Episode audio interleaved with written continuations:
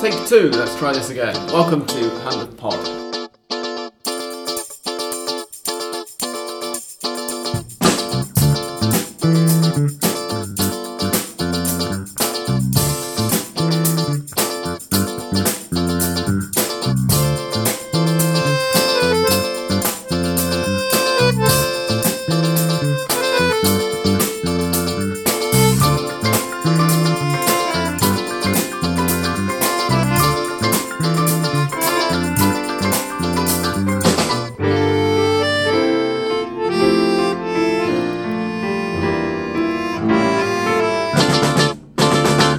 Welcome one and all to episode 434 of Hand of Pod. Our introduction has just been slightly interrupted by the arrival of Dan's girlfriend's sister, and I would not have been able to guess that they were sisters. No, there's no family resemblance whatsoever. Because when she appeared just behind me, I thought it was actually your girlfriend, and then realised, no, hang on, she wasn't wearing that coat a second ago when she went out to let her in. I'm joined by Dan. Hello. And Andres. Hello, welcome. We've got a fair bit to get on with this week. It's been a busy week, as they say. It's only been 1 week for a change. Well, no, not for a change, but, you know, I'm quite used to having lots of stuff to catch up on when it's more than 1 week, and this week feels like we've got a lot to catch up on, and it's only been 1 week. So let's get on with the results. In the league, the following things happened. Sarmiento 1, Colón 3, Central Córdoba 1, Racing 3, Independiente 0, Atlético Tucumán 1, Tigre 3, Platense 0, Aldosivi 0, River 3, Gimnasia 1, Lanús 0, Boca 3, Estudiantes 1, San Lorenzo 1, Talleres 1, Banfield 1, Argentinos 1, Newell's 1, Defensa y Justicia 2, Unión 2, Godoy Cruz 1, Vélez Sarsfield 1, Huracán 1, Barracas Central 2, Patronato 1, and Arsenal 0, Rosario Central 3. Which of course means that the main subject of the day, Carlos Tevez and Rosario Central, are now unbeaten in 4 matches, 3 wins and a draw. A game which featured not 1 but 2 goals from Central's goalkeeper, Serbia. Yeah. 2 penalties. 2 penalties. Chilabert style. Mm. Yeah. Yeah, I was just watching the 10-minute YouTube clips before I came out, the Liga Profesional YouTube channel, to get all the goals together. And having not seen that one, I got a bit confused. I thought they must be replaying the penalty like 3 or 4 times, because normally they show it once and then they do the replay. Mm. And yeah, it took me a bit to work out, because they don't flash up any scores on the screen or anything either. Yeah. They just tell you who the goal scorer is for all. So sort of similar to what just happened with Anna and her sister then. Yes, in many ways, yeah. You're seeing different things, but they appear to be the same thing. Yeah, yeah. It was a bit of a shame, really, that they didn't get another penalty later on, wasn't it? Because he had 2 goals after 23 minutes. Yeah. It's incredible how 2 weeks ago, one half of Rosario was high and the other down, and now it's the other way. Mm. Because 2 weeks ago we were discussing about Tevez criticizing Carlos Retegui for not joining him in the working staff, and now he won, after the Clásico, another game, and news was just the opposite face. Indeed, Newell's is still just about higher than Central in the standings, but there's not much in it. They've really... close the gap. And since you brought up Tevez and Retegui, I want to just make a quick segue, because that would have been a very unusual coaching partnership, but this weekend was unveiled possibly the weirdest coaching partnership I've seen in my many years of covering Argentine football, which, if I hadn't been happening to watch the game, I probably would have completely missed. I think I did completely miss it. I'm wondering what you're going to say. Go on. The new duo in charge of Central Córdoba. Their new coach is Abel Balbo, ex-1994 World Cup squad member. Mm-hmm. Hasn't coached at all since a stint in Serie D of Italy with Arezzo in 2012. 10 years ago, yes. 10 years ago. And he is seconded by Julio Lamas. Do you know who he is? Basketball. A basketball coach. Yeah, I was going to say, their name rings a bell for some reason, but I couldn't think where. A very good basketball coach, but a basketball coach nonetheless, with zero football experience as far as I can tell. So that's going to be an interesting one to watch. Is it similar to, well, not similar, because Ariel Holland is the main coach, but when he made his debut with Defensa y Justicia, wasn't he? He previously was a hockey coach. Yeah, yeah. But with no experience, also I think in football previously. I mean, I think he'd had like an administrative or youth role. He'd like that was his first stepping stone. I think he went straight from hockey to the Independiente job. There was like an intermediate step. He was with the youth divisions or. Well, he was Defensa y Justicia before Independiente, wasn't he? Yes. Yeah. And I think he started in Defensa y Justicia with their youth divisions or with their something like that. Yeah, was something because he was managing. Was it the Uruguayan women's national hockey team or something? I believe so. Yes. But I'd love to, be a fly in the wall in the Central Córdoba board meeting when they decided on this duo. Just like, yeah, why don't we get this guy who hasn't coached for 10 years, and even when he did, he didn't really coach much. We'll chuck a basketball coach in there as well. Now they will have to wait for him because, of course, you can't pretend from him to get results immediately. No, and it's similar to what we said about Tevez. Like the good news for Balbo and Lamas is that they can't do much worse. Central Córdoba are not a very good team. No, he's. It says here because I've just looked this up quickly and I'm reading something from La Nación that Lamas is the. Since I'm going to point this out, since I imagine that a lot of our listeners, one or two might know, but a lot of them won't. He was ex-Argentina national team coach. The Argentina national team coach who gave Emmanuel Ginobili his Argentina debut when Ginobili was 21 years old in the 1998 World Cup in Greece. Was he the one who won the Olympic gold? Lamas, or was that Hernandez? It doesn't say that here, so I'm going to guess. No, it was Mañana, I think. Or a completely different guy. Rubén Mañana, yes. Yeah. But we can say Lamas groomed them, so maybe... Yeah, it's another great... Maybe he's going to do the same to the next budding group of Central Córdoba talents, wherever they are. Balbo apparently also told the press in his first press conference that he wanted to sign Cristiano Ronaldo. Ah, brilliant. Who is looking for a new club. Yeah. So, that would be a possibility. I mean, Santiago del Estero does have a very nice stadium. Yeah, and he has been... turned down by most of the clubs. Taking into account that Luis Suarez was really close to River, this wasn't smoke because Luis Suarez himself said, "Oh yes, I was about." I think we mentioned this that he was about to sign, but when River was eliminated from Copa Libertadores, he said that it was not competitive enough. Yeah, he wanted to try and win the Libertadores, and now he's going to win the Sudamericana. Yes. Nacional. Yes, quizá for Nacional. If he can get in the team ahead of Emmanuel Gigliotti, which might not be an easy task because Gilotti's been absolutely on fire recently. He just won another title with Nacional last night in the Intermedia Championship. They're very good, Nacional. Okay, good. So watch that space. Gigliotti and Suarez. What? Who could have imagined? Going back to the theme of. Unimaginable double axe, which I seem to have stumbled into. Well, Suarez and Gigliotti, what a match made in heaven! His first club ever. Hugo Ibarra.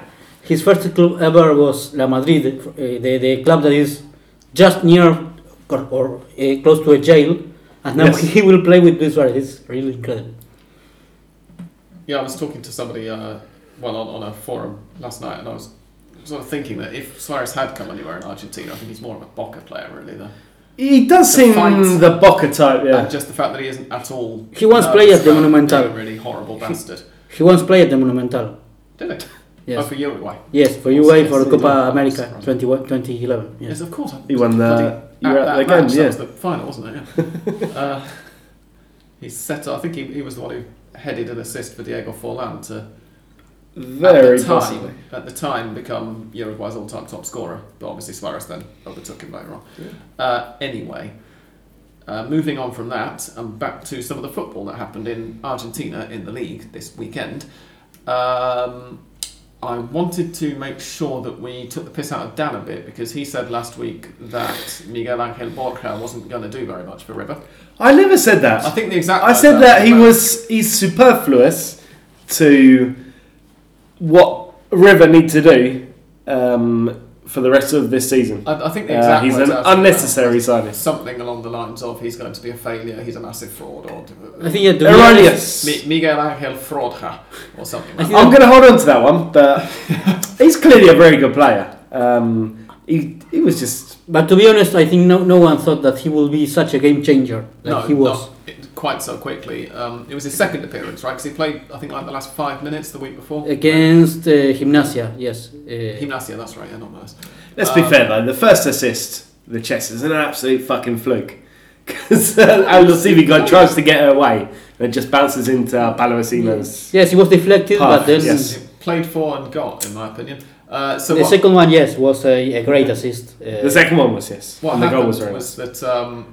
River had been struggling to break down Aldosivi and Mar del Plata, so I gathered, because I switched the television on about 3 minutes after Borja came off the bench. I think that won't help, to be fair, that Aldosivi were playing in complete camouflage, thanks to the immense fog that was over Mar del Plata, and it just made them indistinguishable from the grass. The whole of Buenos Aires province, really. Well, and the city, obviously. I'll have to take your word for it, because I was in sunny Tucumán, drinking wine out in the heat. It was thick beautiful. Mist. Out of my window, you couldn't see Parque Chas at all. It was amazing. It was a perfect weekend to just stay at home and watch football and films. So he came on with 61 minutes played, and 10 minutes after that, chested it majestically down for Agustín Palavecino to run onto and open the scoring. 2 minutes later, got put through by, I can't remember whose pass it was, Barcos? No. The other one was Solari. Maybe. No. The pass from Solari, yes, was for the second goal. Yeah, exactly. The great pass, and then he got put through and just ran it maybe slightly too wide and looked like he wanted to go for it himself. Obviously, would have opened his account for River, and instead had the presence of mind to roll it to Lucas Beltran to double the score. And then from the restart, Beltran charged down. Somebody or other who didn't control the ball properly in the Aldosivi midfield, passed it to Borja, and Borja got his own goal for a 3-0 win. It was, as you said, it was a game-changing substitution, along with Solari, who, in a rather more quiet fashion, had come on pretty much the same time. The difference were the signings. As I said last time, that the signings were sometimes not the best point of Gallardo this time. Well, both the new players changed the match, the game. Solari with only two, I think similar to Borja, a few minutes against Gimnasia, and now another 30 minutes, 25 minutes, something like that. He showed just right away the conditions he has and why River looked for him. And luckily that River had to play against him in Copa Libertadores against Colo-Colo. Perhaps otherwise, I don't know where he will be observed so closely. Yeah, true, yeah. That win puts River up to 10th, they're now on 15 points. I don't know. The lead in the league has changed since last week, and it has changed to a team who are 7 points ahead of River. Now it is, and it's... Still, it doesn't get any less weird each time I read out a new league leader this season. Atlético Tucumán, after 10 matches, who beat Independiente 1-0 through a first-minute goal from Augusto Lotti. I can't remember how it was scored. It was, I think, a pass from the right, and he was marked by the defenders of San Lorenzo, of Independiente. I think it was Barreto, the one who was with him, but did nothing, and Lotti... Yeah. Classic Independiente conceded goal this season. The fence all over the place. Sosa doesn't come off his line at all to close it down, and the striker just goes straight in and scores. They've done it a few times. And they played under closed doors. 11 o'clock in the morning on Sunday. Supposed to be played on Saturday, wasn't it? Yes. It got delayed for reasons I can't remember. We talked about this on Monday when we saw each other. We did because on Friday night, Independiente held like a members' assembly, and it basically got interrupted by fans shouting that they want elections and they want Hugo Moyano out. Police came in and did what police tend to do when they see big angry crowds. rubber bullets, tear gas all over the place, complete fucking chaos. And Independiente were very quick to say, right, the game's off. We don't want our fans going to Saturday's game because it seems like we're going to get shouted at some more. So we're going to play the rest of this weekend's game behind closed doors if we can. Yeah. And that's what happened. And I think they even put in a petition to play all of their games for the rest of the season behind closed doors before eventually saying they will finally have elections at the start of October. Nice. So they're only playing until October behind closed doors. Most probably, yeah. Well, we'll see if this diffuses a little bit of the anger. My guess is not really. It did result in one of Andres' predictions from last week sort of coming true, because last week Andres joked about how before much longer we're going to have men's matches kicking off at the same time as the women's league games at 9:30 in the morning, and it wasn't quite that early, but it was before midday, which is not unheard of in the last few years here, but it's pretty unusual. Andres is going to say something. I know what I was going to say, but the assembly was quite strange because at that assembly, most of the supporters thought that the president Hugo Moyano would set the date for the elections, but there had to be a elections junta. I don't know how to say it. Commission or committee, which occurred on Wednesday, where they said, well, yes, the elections will be the 12th of October. I think that is the reason why that Moyano only approved the budget, and that was the assembly was about, and I think that was the catalyst. Yes. It's quite funny because way back when, in 2014 or 2013, Moyano allegedly, if his lawyers listen, organised that protest in another Independiente assembly when a lot of thugs came in and just hurled chairs at Javier Cantero, his predecessor as president, and which was very funny for Racing fans as well. And Cantero also had to go scuttling out like a mouse, and Moyano made the most of it. So what goes around comes around. Is that the moral? The one who has more possibilities, I think, to win the elections is a well-known TV presenter of Argentina. I don't know whether he's known outside. No, he's not. Maybe in Uruguay. At a push Uruguay, yeah. Any further than Uruguay. I think the other one, well, Fabián Doman is the name. The other one, I think, is Rudecindo, which also who is against or in the contrary of Moyano, and it is still not known whether he will or someone from his side will stand for the elections. Of course, he won't. Moyano won't run. Yes. No. Okay. Surely there'll be an official, i.e., incumbents list of. They have to make some sort of ballot. Yeah. You think? Atletico then, with that win, as I said, go top of the league. They're 2 points clear. They have pulled clear of last week's leaders, who of course were Argentinos, who were held to a 1-1 draw by Banfield. I did not see this one, but it did involve a 90 plus 11th minute penalty for Miguel Torren to rescue the draw for Argentinos. So that happened. I'm guessing neither of you saw it either. I did not, honestly. Well, it was only one round that the Argentinos could keep the leadership. Yeah. In that case, and the same will happen with Atlético Tucumán.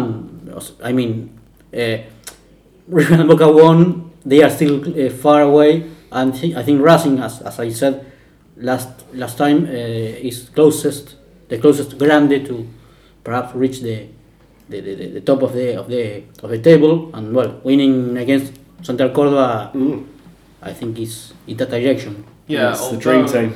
Atletico are going to be at home to Newell's this weekend, and Newell's, of course, aren't in great form, so you never know. They might manage to keep their heads above water at the top of the table for another week. Moving on to a match that I'm sure at least one of you did see. Dan, Racing got a 3-1 win over Central Córdoba. Yes. Happy with that? Very happy, yeah. First away win of the season for Racing. It's been a long time coming. It really did have to come against Central Córdoba. I couldn't quite get to the game. I was in neighbouring Tucumán, about two and a half hours away, at a christening, and as it was, well, as I'd say winding down, it's still going strong. At about eight in the evening, seeing if anyone would give me a lift, and it wasn't happening, so I just stayed there drinking wine. What time was the game? 8:30. Oh, okay, that would have been a bit ambitious. A bit, yeah. And there were no helicopters available. Not that kind of christening. But yeah, very solid performance by Racing. Result never really looked in doubt after Enzo Coppetti's, I want to say, two headers he got. Yeah, there were. The first one definitely was, sorry. I think the second one, the reason I'm saying this with such confidence and then doubting myself is I did watch the YouTube video. I mentioned this a few minutes ago. Right. I can't remember when the microphone was switched on when I said it or not. I watched the YouTube video of all of the goals from the weekend, which is just 10 minutes of them just banging them out on the league's official website. The first one was definitely a header. Yes, and I think the second one was. The second one was as well. Yeah. Yeah, there was a bit of a wobble when Central Córdoba brought back to 2-1, but then Racing came up with a cracking third goal, which, as I've heard many a time in these programs that are always on, involved 30 passes before Carlos Alcaraz. Oh wow. Finally pushed it over the line. The 30 passes were not included in the 10-minute supercut of all of the videos together. No, because that would have doubled the running time. Yeah. I think even on this, they fast-forwarded through the passes, so it looked all very silly and 1920s-ish. But very good win, very necessary win. And the Racing are now just 4 points from the top, which is good. And in third place, I should have mentioned. And in third place, yeah, just two behind Argentinos as well. So some big fixtures coming up, all the same. I think there's Clásicos against Boca, Clásico against San Lorenzo, just round the corner. But if I can get a couple of wins as well, maybe the title isn't an outrageous dream. Daring to dream. There was another. I've just realised that. Oh no, River won 3-1, didn't they? Not three. Sorry, River won 3-0, not 3-1. I was going to say there was another 3-1 win for one of the big five sides, but I mean there was. But I thought that there were three rather than two in the Bombonera, where Estudiantes. We mentioned last week how Estudiantes seems to have fallen off a cliff since the transition from Copa de la Liga to Liga. They got absolutely thumped, and Boca thoroughly deserved that win. I thought they were, I mean, at least for the first 70 minutes or so, they were completely on top. Marcos Rojo scored. Ooh. We've got a question about this later because there were a few long-range screamers, but I think Rojo's in this game was probably my favourite, personally. That was one of those. Some more detail. Perhaps because he's a defender and not so used to, but he might be one of the goal scorers at Boca, I think, because penalties and I think another header perhaps, and now these. Let's have a look. Clearly he's one of the goal scorers, or perhaps he is the goal scorer. He's the joint top scorer. Sebastián Misha, Marcos Rojo, Ezequiel Savasas have all got three goals, and obviously Misha and Savasas are wingers, and Rojo, as you say, is a centre back. So that's a pretty good goal. But yeah, one of the picks for goal of the weekend. Sebastián Misha's was, although I'll reiterate as I do every week, that he should not be playing. His was almost as nice as well to make it 3-1. Sort of long range, wide angle. So lob over the goalkeeper. And a brilliant pass as well from Romero, I think it was. Yes. Oscar Romero. I said that if we talked like Riquelme, we should say that, well, the goals that Misha scores doesn't count. Because when he said that in the Copa Libertadores 2021, that of course Boca was clearly had two goals that were disallowed incredibly by VAR against Mineiro, he said, we won, but we didn't pass through. Well, in this case, the goals that Misha is scoring, perhaps we shouldn't count them. Yeah, okay, so Boca won 2-1. Yes. We'll just pretend he doesn't exist for the rest of the season. Sounds fair. But yeah, I mean, as I said, I thought it was thoroughly deserved. It was one of the best Boca performances I've seen in a while in terms of, you know, not great, but they always offer that and the capability of getting the result. without looking particularly pretty, but also in terms of entertainment. But after a quite awful one presentation against Argentinos Juniors, which was Argentinos Juniors is a great team. I think that perhaps could maintain the leadership, but they are a good team, we could say. And Boca didn't almost exist in that match against Argentinos, who is a team that, apart from that, from being a good team, plays especially well home condition. Yes, exactly. Yeah. And I just think now Boca, 2 home wins since that humbling by Banfield in the league, and then of course immediately followed a few days later by the exit in the Libertadores, which was a 0-0 draw followed by a shootout defeat. But at least it's tightened up away though. Totally. But at least it feels like they're starting to make the Bombonera a bit of a fortress again. Yeah, good place to start. And talking about Argentinos, sorry Sam, Fausto Vera has been transferred to Corinthians, I think it was, one of the best players they had. Now Brian Romero from River has been transferred to Internacional. Oh, yeah, I didn't even realise this was being talked about until I saw the headline earlier. Because it was from one day to another. It wasn't good. I'm not that far out of touch. And so there are a lot of players recently that have been sold from Argentina to Brazil. Juliano Galoppo to Sao Paulo. I was about to say, Juliano Galoppo has been, we mentioned last week how he'd been transferred from Banfield to Sao Paulo. What we didn't mention last week, because I only learned it today. You won't be able to mention him anymore. No, that's one thing that we did mention last week. But what we didn't mention last week is that is the first transfer, possibly in world football, but definitely in Argentine football, where the fee has been paid for in cryptocurrency. Really? Yeah. Huh. He was transfer marked, and various pundits here rate him at around $8 million. Mm-hmm. But Sao Paulo have quite a major sponsorship deal with a crypto bronze pyramid scheme. Basically, that's all it is. Everybody knows our opinions on this. Well, good luck, Banfield. And they've apparently got a quite large section of their stadium that's given over to just for people who can pay for tickets with cryptocurrency. Right. And they arranged with Banfield to pay the transfer fee in crypto. Obviously, not an unattractive prospect in some ways for Argentine clubs, given the fannying around they'd have to do if they received it in dollars and then convert it into pesos or keep it outside them, but you've got to declare it because you're a football club and everybody knows that you've received millions of dollars. So they've received it in crypto apparently, which is fantastic for the future sustainability of football. Well, I don't know, which feels like a bit of a rock and hard place situation for Banfield. I don't know if they've really thought it through, but I guess if Sao Paulo wanted to give him that, all I'll say is if wasn't much they could do about it. If Banfield is stupid enough to say yes, that's fine. I hope it tanks in the next couple of months. And I don't remember which team in the Ascenso said that they will pay their players with cryptocurrencies and they will manage or teach them how to use them. Yeah. Apart from that, just, on a personal level and a population level, when people, and I'm talking people I think like in the first world, in stronger economies who don't necessarily need to worry that much about how on earth they're going to start saving in a currency that doesn't devalue at 40% every month or something, don't need to worry about this so much and maybe should know better. But people in vulnerable economies, I was reading an article a month or two ago that compared the crypto situation across, I think it was Argentina, Nigeria, somewhere in South Asia, and then a couple of Western European countries and Canada.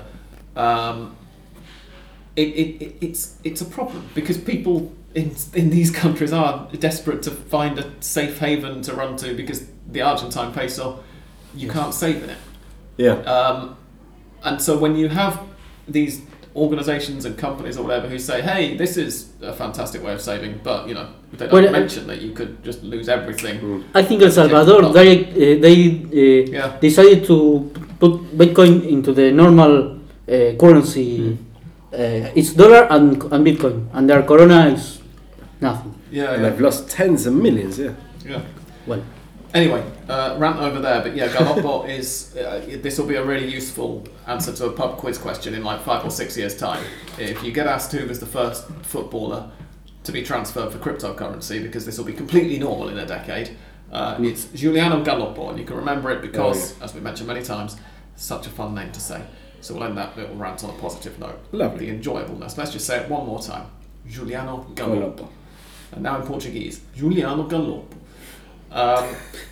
Did anybody catch Tigres 3-0 evisceration of Platense? No, I chose my verb knowingly there, of course, because tigre means tiger and cats like to eviscerate or rip the bowels out of their... Mm. Well, my cat likes to do that with her toys anyway, so where the bowels would be if her toys sure. had bowels.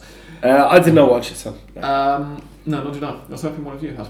No, it was a Clásico, but no, I couldn't. Yeah. No. Anyway, it happened. From what I gather, Tigre were well on top. I mean, they won 3-0. Seems so, yeah. Platense, looking at the stats, don't ever appear to have really been in the game. So, well done, Tigre. That puts Tigre up to 18th in the league, which sounds really crap, but is actually mid-table, remember? From runner-ups to this position, it's... Well, not so strange for Argentine football. Well, no, I mean, Estudiantes, look what's happened to Estudiantes as well, as we've said. Other good result. We've mentioned Central already. Of course we have. We haven't mentioned Barracas Central. The most controversial game of the weekend. Tuesday? Long weekend. So the situation there was, first of all, I think almost before the match kicked off, right, Facundo Sala got sent off from the Patronato bench, the manager, for arguing about something. I'm not sure of the timeline, but he definitely did get sent off. It just says bench and then the match starts. Nicolás Castro got sent off by the referee, but after a VAR decision, 5 minutes before half-time. By this point, Patronato had already had a goal disallowed after a VAR decision as well. And then in the second half, Barracas Central went 1-0 up through Cristian Colman. Jonas Acevedo equalised for Patronato, and in the 89th minute, Pablo Molche had a penalty saved. Which came after the referee overturned Patronato's goal via VAR. It all happened in the same passage. It all happened in the same passage of play. So there was a apparent foul in the Patronato area. Mm-hmm.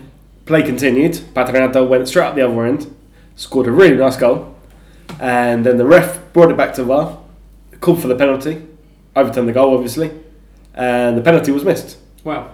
And that was when I think Patronato really started to get leery. They weren't very happy with it. And then 2 minutes after that penalty had been missed or saved, Barracas Central scored through Sebastián Rincón in the 91st minute. He was then booked. I'm assuming he celebrated a bit too enthusiastically. You think?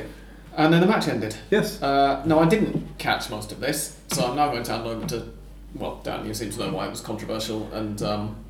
Larry, so fill us in on the bits that you haven't just told us about. Yeah, after that dramatic ending, the final whistle blew and the entire Patronato team, plus a few of their coaching staff, went to make their case to Jorge Baliño, who was the on-field ref. Mm-hmm. They were quite forceful about it. The police got involved, and surprisingly enough, that didn't calm matters, it just made it worse, and they just started really getting into it with the police. They were levering each other. Proper old school Argentine football on pitch fight involving the police. So I haven't seen it for a while, and the upshot was 4 of the Patronato team plus their goalkeeper coach, I think it was, spent the night in prison in a police station in Flores, around the corner from All Boys Stadium in Floresta. Mm-hmm. And they finally got out on Wednesday, managed to get on a plane back to Entre Rios and went home. But they spent the night in jail for their part in this fracas. Proper old school Intercontinental Cup style. Absolutely, yeah. A slightly lower level of play, probably. Yes, and Patronato's gripe, which has been repeated kind of irresponsibly, I think, by a lot of even kind of serious journalists, is that Barracas Central are getting all of the advantages and everything's biased towards them. Mm. I mean, have you seen guys talk about this? Like, yeah, I mean, of course, because we've mentioned before... Respected voices in Argentine football being the president of the AFA and everything, it was always going to be mentioned. We have mentioned it a couple of times on when they were looking like they were going to be promoted, and then again since they have been. But I have to be honest, I haven't watched a lot of their games. I've caught snatches here and there, and I think I've watched maybe two of them like in full. I've not seen an awful lot of evidence of it. No, I mean, and they've lost as many, or if not more, than they've won. Yeah, I mean, it's definitely not doing much. I remember towards the after the first few rounds of the Copa de la Liga, we were sort of slightly irritated to have to admit that they do seem to be just quite good at playing football. Occasionally, they lose a fair few games. But I mean, considering that they're obviously not going to be pushing for the league title. No, but the games they win tend to be on their own merits. Of the decisions on Tuesday, the offside was really one of those marginal ones, like... the guy who put the ball in the first goal, right? In the first overall goal, yeah. Right. The guy was in an offside position, but it was one of those where it takes a deflection between the defender, the attacker, another defender, the ball boy, all that. It's kind of pinging around all over the place before it reaches him, which is very marginal. I remember there was one a while back as well where. Between Tigre and someone or other, where it happened, and Tigre got the call. It was given a goal, and they went on to win quite comfortably that game. This was in the Copa. I think it's one of those where it can really go either way. It's just a pure judgment call, right? Yeah. Yeah, and it comes down to whether the defender meant to play the ball or didn't. Yeah, because I think the attacker does. I'm very confused about that wording, but the attacker does kick the ball into the defender, but the defender's also going to it, but he doesn't make contact first. As I say, like it's probably an area where FIFA or the international board, whoever takes control of this stuff, could do with clearing up the language a bit, because it's not a particularly clear part of the laws of the game, and especially with VAR and that, it gets a bit messy. The red card, I thought, was a stonewall red card, no doubt about it. Castro, I think it was, right? Yes. Goes straight into the Barracas player's standing leg with his studs up, and... Oh, I saw a replay of that later on. Yeah, that was very nasty. Yeah. The penalty, I think, was more doubtful. I wouldn't have given it. Kind of... The guy goes down very, very theatrically in the box. There is contact, but not much. If the penalty wasn't given, then was the goal at the other end? Yes, valid. Yes, right. As far as I know, yes. So all three decisions. There wasn't much in it apart from the red card, which was definitely a red card. Could have gone either way, but I think, as we said, the problem is that if this perception's here that the AFA's bent and giving Barracas Central favours. And this is an opinion that can be freely shared even in the sports pages of La Nación, which is supposedly the conservative, serious paper with all the best journalists. I mean, it's a big problem. And Santi. That's a big problem. And obviously it's a lot the AFA's fault as well, because they've just mismanaged everything to do with football so badly for as long as anyone can remember. Well, and obviously they don't have the credibility to be able to say, like, no one's going to come up and defend them. No, give it a rest. Like, let's give them the benefit of the doubt, because even the AFA will go as far as to just favour the president's team. No one believes that, because they've done so much shit. The thing is that and also they spent, 36 years or something under Grondona favouring the president's, I mean literally the president's team, the team that the president had founded in order that, well, I think that we uncovered that actually wasn't true at some point, right? That he hadn't actually founded them so that his kid could get a match after being turned out of Independiente. But that was the way that the story always used to go.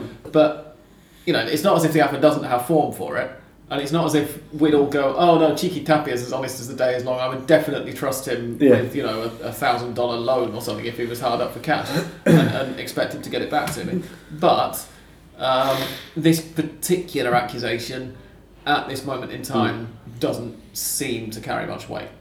No, but it's going to come out, and teams like Patronato are going to go. The thing is that Barracas games with their guard up and ready to just kick off with any kind of decision that they feel goes against them.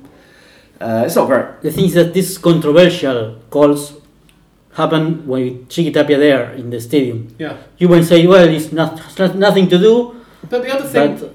But he's probably going to see 20 Barracas games this year. Yeah. And we didn't notice because there wasn't a controversial call. He doesn't hide that he's a fan. And the other thing is that there are controversial calls or controversial inverted commas in every match, almost every weekend in Argentine football, partly because the press is so eager to make a controversy out of everything. So sometimes there'll be a game where there's not really any controversy at all if you're watching it with the commentary off. It's impossible for the... on the internet the next day and everybody's up in arms about it. It's impossible for the football environment not to think that it has to do when Barraca Central in other times were... I think San Lorenzo was clearly... I don't know where he was disallowed. He had disallowed goals, and Barracas was benefit with other goals. And well, it happens once. It happens once, and you say, well, yes, referees have mistakes like everyone. It happens twice, and perhaps, well, the environment starts to think that it has to do because to Tapia's presidency, and though he's not anymore the president of Barracas Central because he's the president of AFA, but he goes to the stadiums and watch the games, and the referee has those calls, and the ball of smoke of snow starts to be bigger. Yeah, starts to accumulate. Yeah. On that note, that was Dan that you could hear coughing as Andres was talking just then. So we're going to let him go off for a nice soothing cigarette to calm his throat. I need it. I'll refill the glasses, and we will come back for a second half in which we'll discuss Copa Argentina. A big shock in the Copa Argentina and some other things right after this music.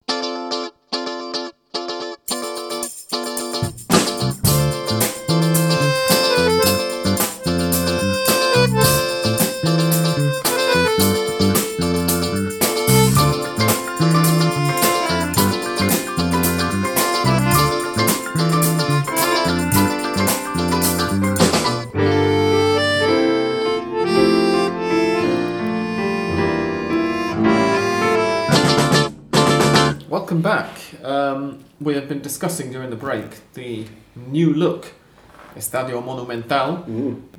This is because we've talked about previously about how River are expanding it by adding seats closer to the pitch. It's a controversial idea, I know. Mm. But you are now going to be able, starting next year sometime, to be able to sit in the Monumental within about half a kilometre of the pitch. It's going to be really good. And apparently it's going to be the stadium with the highest capacity in South America, which... I hadn't realised. Looks very nice. Unfortunately, they're painting the seats grey, and that's made Omar Labruna rather upset. Yes. Sorry, Omar. And, I mean, in fairness, if anybody's allowed to be upset by things at River, anyway, should be listened to. You will watch that when there are no matches playing, because I don't know if it was 12 matches that River has been sold out their tickets, which you can't see the color of the seats. Yeah. You see people. So, of course, when it's empty, you will see grey. But yes, indeed. Yeah. So they've already put these tickets on sale, and as Andres says, they've already sold them out. No, I just went into the Copa de la Liga results there, but I meant to go into the Copa Argentina, which we have had one match in since we last recorded. I think. Let me just check. Yep, one match, and it was last night, and it was a dramatic one. Tigre against Deportivo Madryn, who have been mentioned in not too distant past here on Hand of Pod when we got listeners' questions about the furthest south team ever to play in the top flight. Indeed, they weren't, but they weren't far away. Yeah, they were one of our ideas, weren't they? Uh-huh. I can't remember whether it was because they haven't played in the top flight or because we found somebody else further down. Possibly because they haven't played in the top flight. Possibly both, but anyway. Because Comodoro Rivadavia was the furthest south, right? The Nacional, yeah. Anyway, Tigre went... the first half was goalless. In the second half... oh, no, it wasn't. Sorry, what am I talking about? I'm getting confused by the graphic here. Okay. Pablo Magnin missed a penalty for Tigre in the 39th minute. In the... Oh, they haven't bothered to... SofaScore's not bothered to put a half-time divider in here, this is why. And then in the second half, Leonardo Marinucci opened the scoring for Deportivo Madryn to make it 1-0. Victor Cabrera equalised for Tigre 66 minutes in. 2 minutes after that, Madryn had their advantage back through Lucas Gonzalez, who then added a second for himself and a third for his team to put them 3-1 up with 15 minutes remaining. Alexis Castro brought it back to 3-2 with 9 minutes to go. Agustin Obando equalised for Tigre in stoppage time. And then Madryn won the shootout 4-2, which means that Madryn go through to the 1/8 of final, or the last 16 as we call it if we're talking normally, for the first time in their history in the Copa Argentina. Well, yes, after defeating Huracán, I think, in the previous round, and after travelling more than 1,000 kilometers by bus. By bus, yeah. They, I think it was Huracán, yeah, it's not showing up here on their recent matches though, hang on. Oh, right, it was 8 days, it was back in May, was their previous round, yes. That's why. But yes, it was Huracán, also on a shootout after a 0-0 draw. They have been doing not especially well in the Primera Nacional. They're in 13th, so they're in the bottom playoff spot. Yeah, that's an awful lot of playoff spots, isn't it? Considering there's, 35 teams in that league, it's like definitely top half of the table. Indeed, yeah. Well, it's there are 37 teams, in fact. So yes, who will play against now in round of 16? Is it right? I don't know whether we know yet. Let me just check. Because River, who recently defeated Barracas Central 3-0, now that we mentioned Barracas, they will play against Defensa y Justicia. It's quite a tough rival for what we are used to. I'm just going to see whether it's on. Tromiedos, they will. It looks like it might be. Hang on, they're going to play. God, there's a lot of scrolling down to do here. It's the very bottom of the bracket. That's why they're going to play the winners of Rosario Central and Quilmes. So Rosario Central. And that's interesting. If Central do beat Quilmes, and if they then do beat Madryn, then they will play in the round after that, which is the quarters, maybe, or quarters. Yes. Then they would play the winners of Agropecuario versus Boca. Carlos Tevez managing against Boca in the Copa Argentina would be tasty. So Boca. But anyway, this is all about Deportivo Madryn. So congratulations, if we have any Deportivo Madryn fans listening. Speaking of the Primera Nacional, we had a couple of interesting little stories this week because they had a midweek fixture. First, Deportivo Riestra's home game against Ferro couldn't take place. Oh, yes. Because the entire Ferro squad, up to 20 players apparently, came down with the shits. They had to be treated for food poisoning and dehydration after what I assume was a very dodgy pre-game meal. And Riestra were very good sports about it. They agreed to just suspend it and not take the points or insist it went through. So good for Riestra, and I hope all of the Ferro players get well soon. And then late, and I mean late, on... Was it last night or Tuesday night? One of those nights. Belgrano, the leaders, runaway leaders of the Primera Nacional, welcomed Mendoza's Independiente Rivadavia in a game which last night, just to interrupt, Wednesday night, and almost went into this morning because the power went out about 10 minutes into the first half, and they took about half an hour to find a generator to be able to get the floodlights back on, and the first half ended up lasting almost an hour and a quarter. I remember turning it on last night. Having kicked off at 25 to 10. Yeah, it was a late one, and I saw in the end because just was sort of towards the end of the first half, but not really. We were into the 45th minute of the first half plus 28 minutes to stoppage time. Nice. And Independiente Rivadavia's Pablo Palacio managed to get booked in the 61st minute of the first half, which has to be some kind of record. Who has nothing to do with Rodrigo. right? Well, he might not. I mean, apart from that, he's got the same surname. I can't say any more than that. Belgrano let the game slip.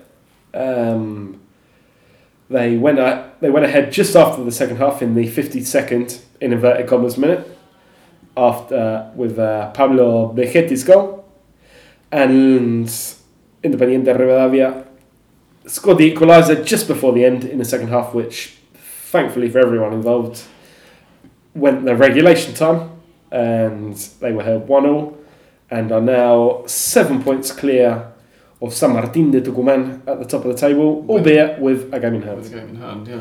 So they're looking good, Belgrano, as long as they can, if they can keep the lights on. They're looking good to get back in the top flight for the first time since 2018. 2017. This isn't a round robin home and away Nacional this year, is it? No, they're only playing. So there'll be 72 games if they're won. No, each team only plays each other once. I see. So it's actually like a normal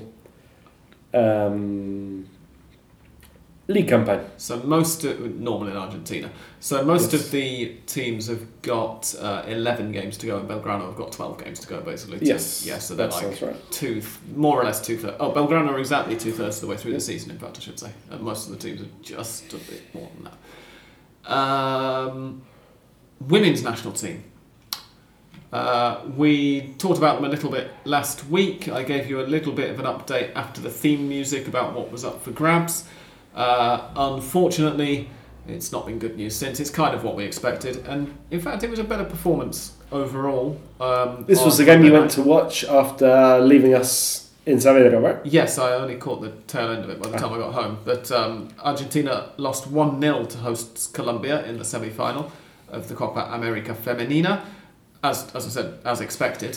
So the final will be Brazil versus Colombia, and Argentina will play Paraguay at 9 o'clock tomorrow night for third place.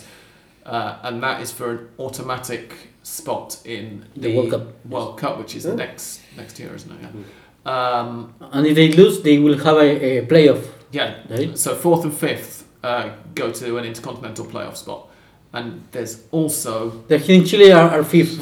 And so Argentina will have to play and win another match if they lose tomorrow, of course. Yeah, there's also, I think Argentina already guaranteed a spot in the Pan American Games and possibly the Olympics up for grabs as well. But Chile, I think, with Santiago. Yeah. I had this open in my Wikipedia app, and it turns out I've closed the tab accidentally at some point. So if you want to hear about Charles V, Holy Roman Emperor, then I can read that to you. But I kind of do.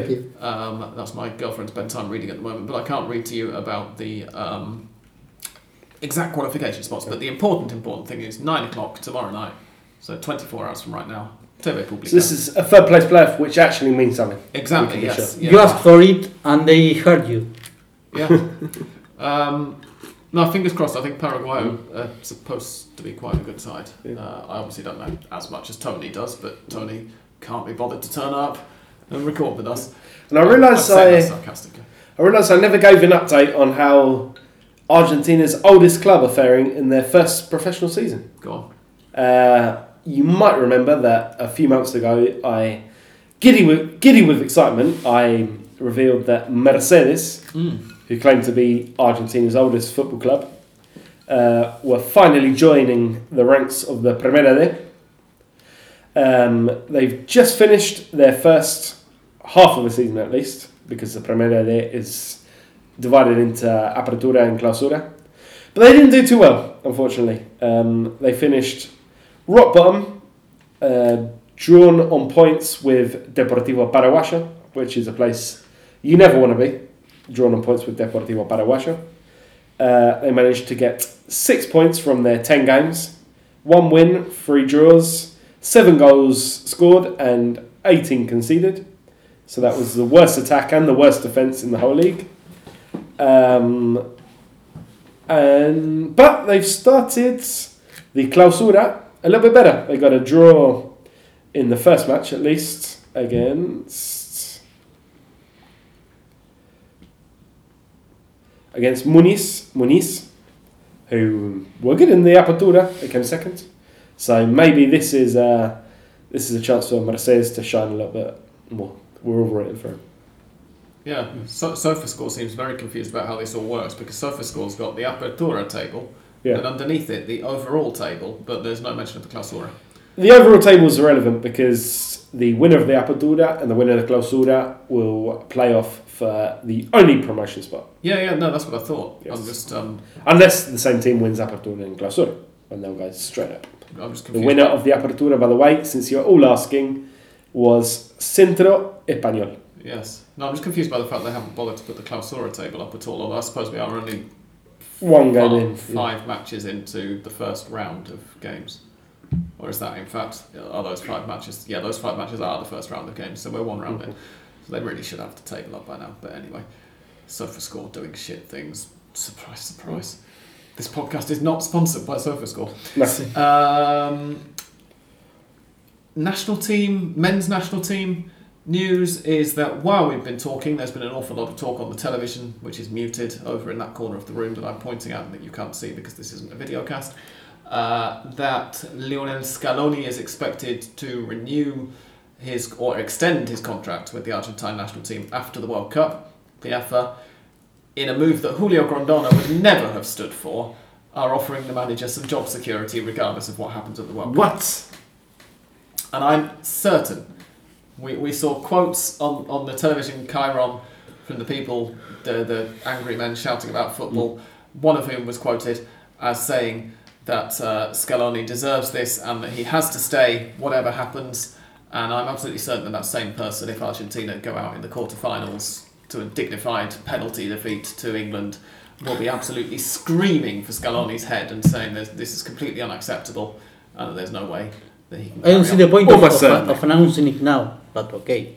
Yeah. It does seem like strange. I'm glad that it's happening, and I think it's a sensible thing to do. But I agree that the announcement is a bit like. And apart from that, I think that as well as when he became the manager or the coach, now there is no other coach.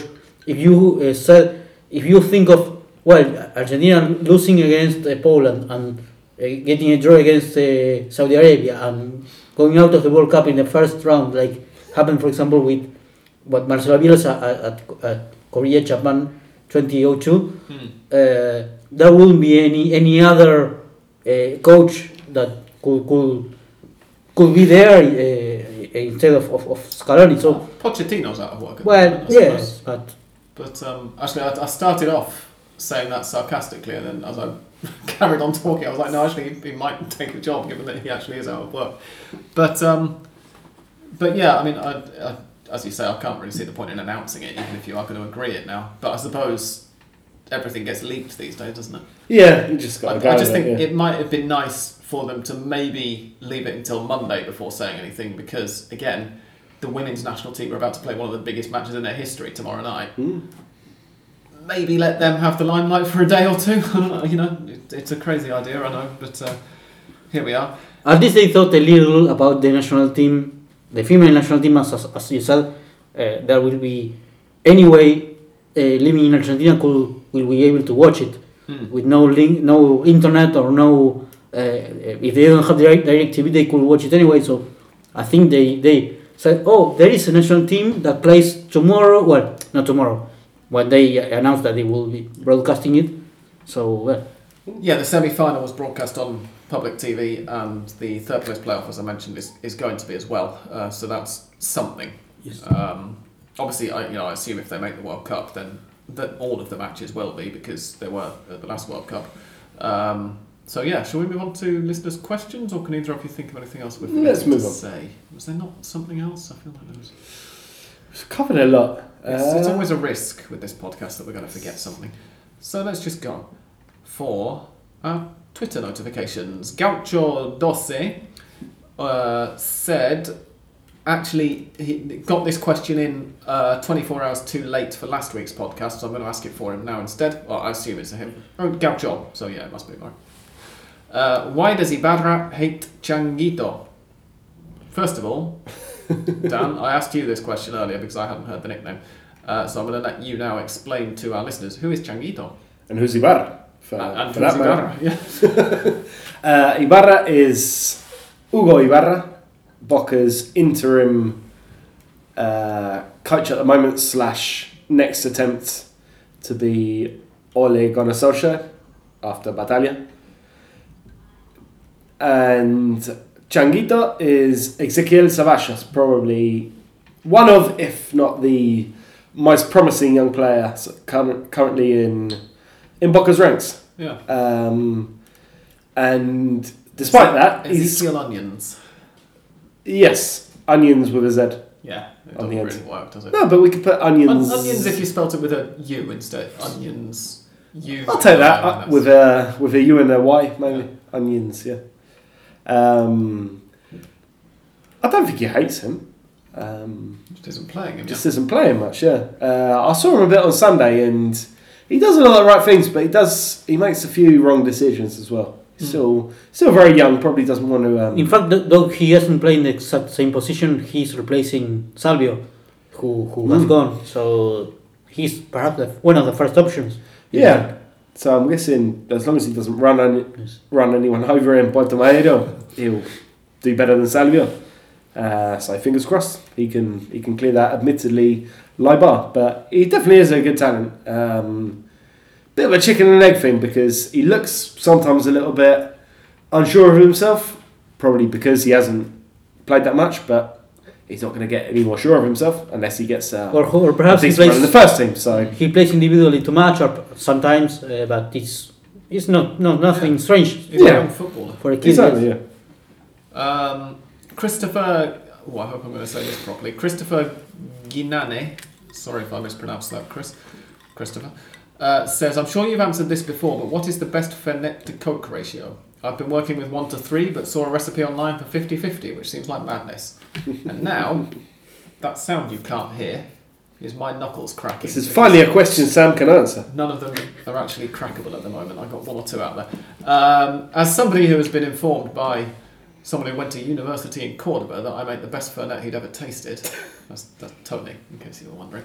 I don't do ratios. I would say you get a glass that's roughly half of a British pint-ish, stick a couple of good-sized ice cubes in there, and then just count as you pour 100, 200, 300, 400, counting in seconds.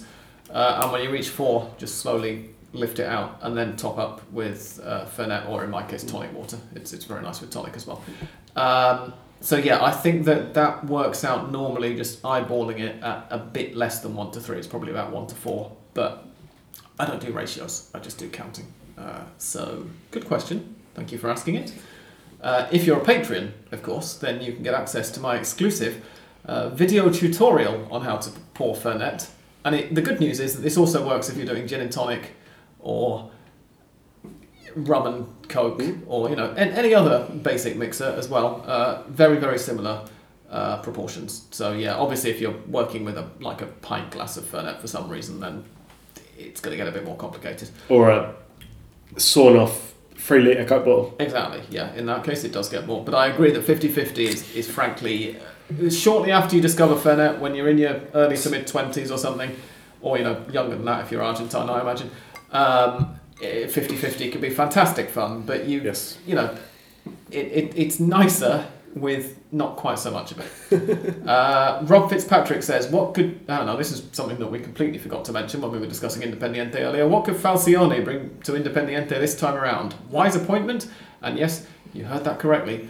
Julio Cesar Falcioni is back again at Independiente. At least until October, because we don't know whether what will happen if Doman or Rudecindo or the official, the one who's Moyano's board member, or we don't know, will be the president, whether they will like Falcioni to continue.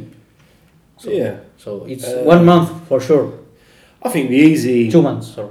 The easy answer to this one is that he brings a cheap option for a club which doesn't have much money. And he brings what he brought last time and what he always brings to a club, a nice organised defence, a team that's not going to give up much, a team that doesn't lose particularly often. A team that you're going to want to claw your eyes out to avoid having to actually watch. I mean, that's already the case for Independiente, and they're losing a lot of games, so the fans aren't going to have any eyes, but at least they'll have a few points. Indeed. A culture that accepted that they and the event they won't have any signings, new signings, because as I think Dan said during the last episode, they have not the money of the television rights have been they quit that money because of the embargo. Yeah. Yes. Yeah. It's a bit of an admission of defeat, really, because you could see with the prior appointment of Dominguez that they were looking to play a bit more of an expansive, modern, inverted commas, kind of football. Yeah, it just didn't come off, and now it's back to the wall, get points wherever they come, penalties and goals. I don't know, knocking the ball in with your ass. It's all fine. That's the thing I wonder about, because when you have a squad that's been put together by one manager and you bring in another manager with a very different way of playing, sometimes it can be difficult to adapt. I mean, I don't think it's been put together by anyone in particular. No, that exactly. Squad. That's one thing. By a drunk man throwing darts at a load of photos on a board. Eduardo Dominguez could never make Independiente play like he wanted, so that line is quite difficult to see. But, I mean... Yes, that's what I was going to say. But in theory, Falcioni is like the ultimate safe pair of hands, really. Yeah, he's not going to make a disaster of it. Yeah. Darren Paul says, what was with all the caps lock on scorchers scored this weekend? I think Rojos might have been the pick of the bunch. Johnny replies that the little lad from San Lorenzo was tops in his opinion. That's Nahuel Barrios. I would agree with Johnny in terms of circumstances, because Barrios got an equaliser at the last minute, just outside the box in the 90th minute to claim a 1-1 draw for San Lorenzo. And that made San Lorenzo continue being Deportivo Empate.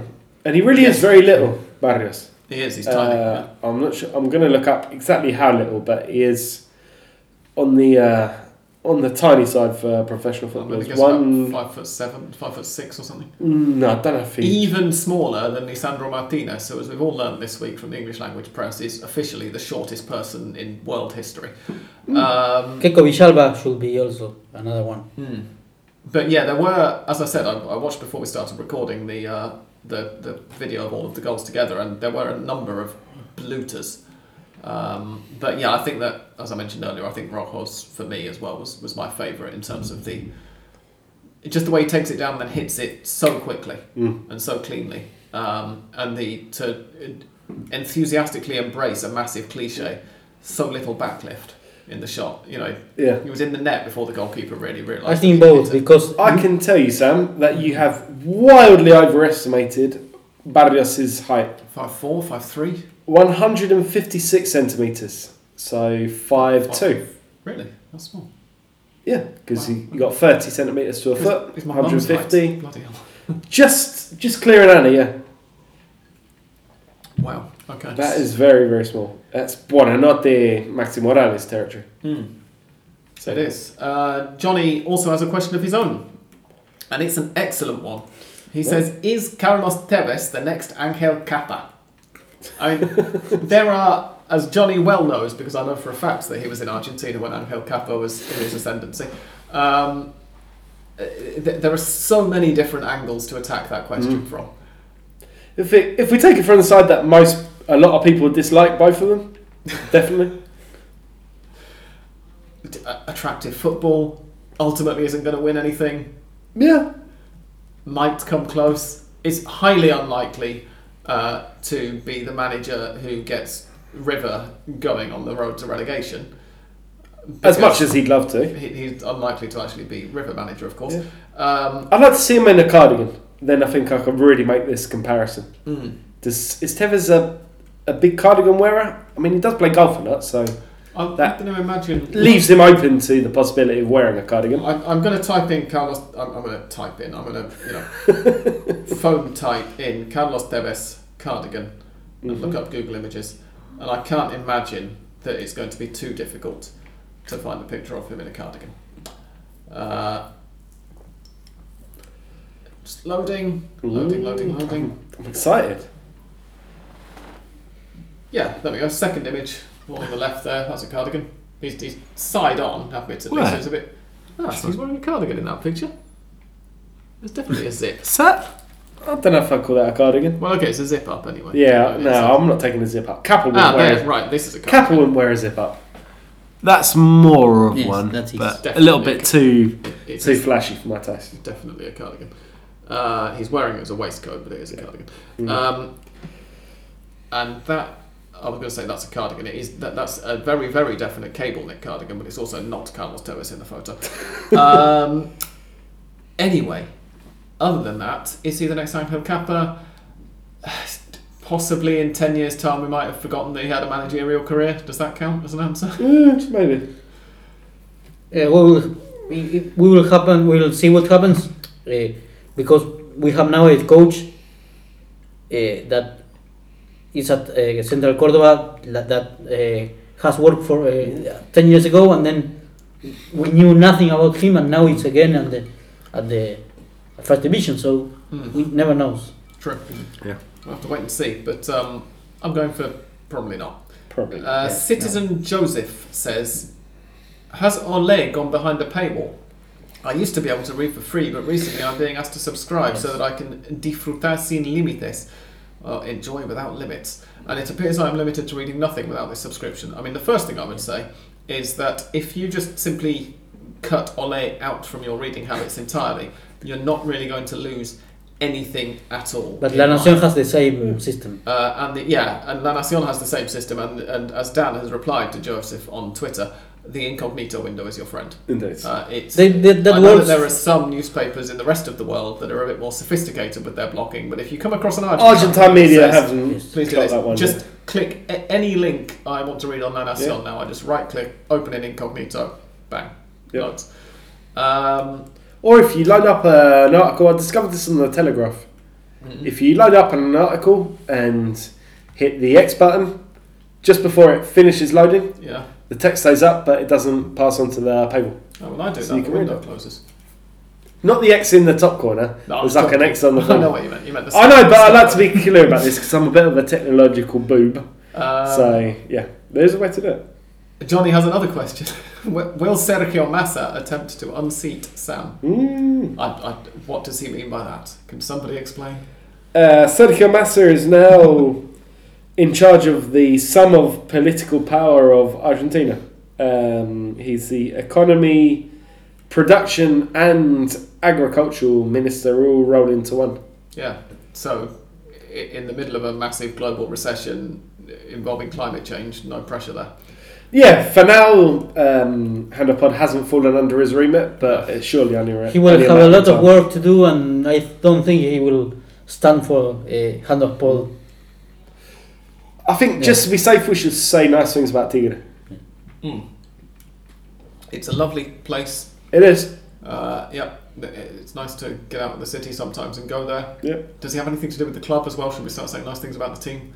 If we get into that, we might fall foul of him. So let's leave it at Tigre being a nice place. Exactly, yeah. And that's it. Those are all of the questions. Darren reckons that Johnny might be right about Nahuel Barrios being the best scorcher of the weekend. Anything else to add, gents? Shall we go to Mystic Sam? Yes. Super. Right, here's some music.